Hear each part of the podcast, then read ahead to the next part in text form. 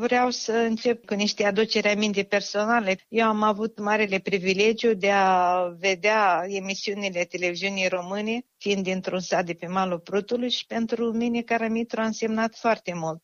Era pentru noi ca un far, ca o lumină călăuzitoare. L-am văzut în liceenii, era un serial extraordinar la televiziune. Caramitru era Socrate și juca împreună cu extraordinara actriță basarabeană Tamara Bociuceanu, care o făcea pe Isoscel. Și sunt sigură că nu doar pentru mine a însemnat foarte mult acest lucru, dar și pentru alții. Mai apoi l-am văzut în rolul lui Ștefan Luchian într-un film care la fel a luminat uh, junețea și adolescența mea. Sunt oarecum înrudită prin uh, emoție cu Ștefan Luchian, născut într-un uh, sat care era vis-a-vis de satul bunicilor mei, născut la Ștefănești și numele meu, care nu a fost uh, acceptat să fie înscris în uh, cartea de la Sovietul Sătesc, inițial era Lorica și venea nume de la Ștefan Luchia. Și în ultimul timp, uh, Ion Caramitru a fost foarte aproape de noi, să nu trecem cu uitare peste acel episod când i-a fost interzisă intrarea în Basarabia, eram la Varșovia și lucrul ăsta m-a cutremurat, era în decembrie 2006, nu știu prin ce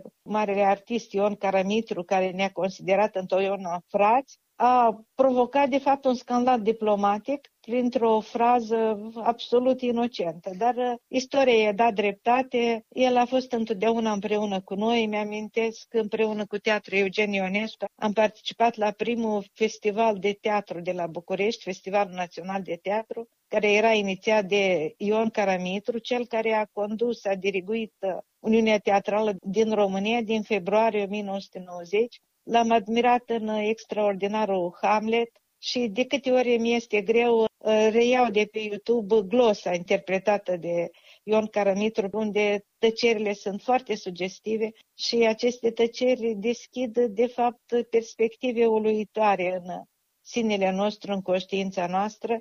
Ion Caramitru este cel care a stat uh, la originea unor proiecte fabuloase ale Teatrului Național Mihai Eminescu din Chișinău, care în zilele astea își sărbătorește centenarul. A fost cel care a susținut întotdeauna proiectul turneelor comune București, Iași, Chișinău. Au început aceste proiecte în 2014 și s-au transformat în, în reuniunea Teatrelor Naționale, care debutează peste o săptămână și, din păcate, E o mare durere că Ion Caramitru, care ne-a trimis uh, mesajul său de salut și pe care îl așteptam în distribuția a două spectacole extraordinare, Neguțătorul din Veneția și Jurnal din România, nu va fi.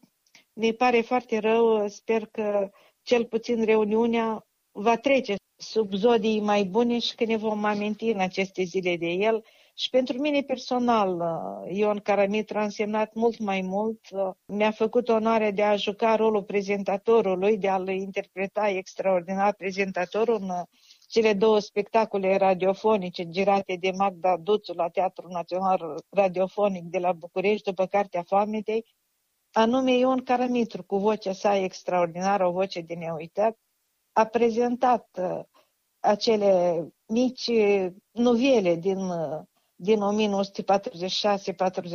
și era întotdeauna foarte atent la ce se întâmplă la noi. N-a avut niciodată nici cea mai mică umbră de complezență sau de superioritate față de noi, din potrivă, de câte ori mergeam în turneu la București, era foarte atentă.